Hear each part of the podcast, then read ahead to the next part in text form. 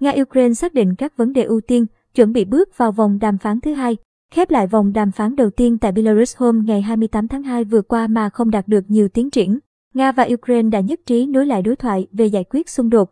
Vòng đàm phán thứ hai này dự kiến sẽ diễn ra trong ngày hôm nay, mùng 2 tháng 3, trong bối cảnh giao tranh căng thẳng đã bước sang ngày thứ Sáu. Truyền thông Nga và Ukraine dẫn các nguồn tin riêng tiết lộ, vòng 2 cuộc đàm phán giữa hai bên sẽ bắt đầu vào ngày mùng 2 tháng 3 tại Belarus. Tại vòng đàm phán trước đó, hai phái đoàn đàm phán của Nga và Ukraine đã tìm thấy những điểm nhất định mà họ có thể đạt được tiếng nói chung. Truyền thông Ukraine Clubcom dẫn nguồn tin trong phái đoàn Ukraine tiết lộ những yêu cầu mà hai phái đoàn đưa ra khi đàm phán tại thành phố Gomel. Theo đó, phía Nga yêu cầu Ukraine công nhận Cộng hòa Nhân dân Donetsk và Cộng hòa Nhân dân Lugan, đồng thời từ bỏ yêu sách đòi lại bán đảo Crimea. Còn phía Ukraine kêu gọi Nga ngừng bắn và rút quân khỏi lãnh thổ nước này, đưa ra tuyên bố ngay trước khi bước vào vòng đàm phán thứ hai. Tổng thống Ukraine Volodymyr Zelensky hôm qua, mùng 1 tháng 3, nhấn mạnh đã sẵn sàng cho cuộc đàm phán với người đồng cấp Nga Vladimir Putin. Tuy nhiên lưu ý, một lệnh ngừng bắn hoàn toàn là điều đầu tiên cần thiết để có thể ngồi vào bàn đàm phán với Nga, cũng như Nga phải ngừng ném bom các thành phố Ukraine. Ông Zelensky đồng thời kêu gọi các thành viên NATO áp đặt vùng cấm bay để ngăn chặn lực lượng không quân Nga, xem đây là biện pháp phòng ngừa, chứ không phải kéo liên minh quân sự này vào cuộc chiến với Nga. Còn về phía NATO, tổ chức này nhấn mạnh giải pháp ngoại giao cho cuộc khủng hoảng đang tiếp diễn tại Ukraine.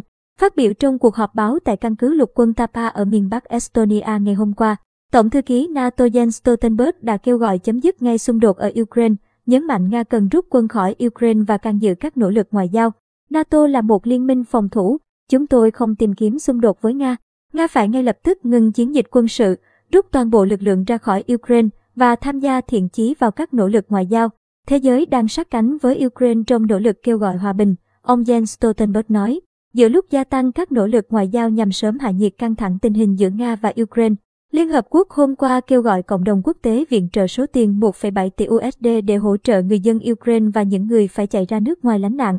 Phó Tổng Thư ký Liên Hợp Quốc Martin Griffiths nói, hôm nay chúng tôi phát động một lời kêu gọi nhân đạo cho cuộc khủng hoảng đang diễn ra tại Ukraine với hai nội dung chính. Một là lời kêu gọi hỗ trợ nhân đạo khẩn cấp kéo dài 3 tháng với tình hình ở Ukraine và một kế hoạch ứng phó mang tầm khu vực đối với tình hình bên ngoài biên giới. Ukraine. Lời kêu gọi được đưa ra khi Cao ủy Liên Hợp Quốc về người tị nạn UNHCR thông báo hơn 500.000 người đã rời Ukraine sang các nước láng giềng kể từ khi Nga đưa quân đội tiến vào nước này hồi tuần trước, nhằm đáp ứng nhu cầu nhân đạo khẩn cấp tại quốc gia Đông Âu này. Ngân hàng Thế giới WB và Quỹ tiền tệ quốc tế IMF cũng vừa cam kết hỗ trợ tài chính cho Ukraine với thông báo về gói hỗ trợ trị giá 3 tỷ USD. Đại diện IMF còn cho biết tổ chức này có thể xem xét đề nghị viện trợ khẩn cấp của Ukraine thông qua cơ chế huy động vốn nhanh vào đầu tuần tới. Ngoài ra, IMF sẽ tiếp tục phối hợp với Ukraine từ nay đến cuối tháng 6 để hỗ trợ thêm 2,2 tỷ USD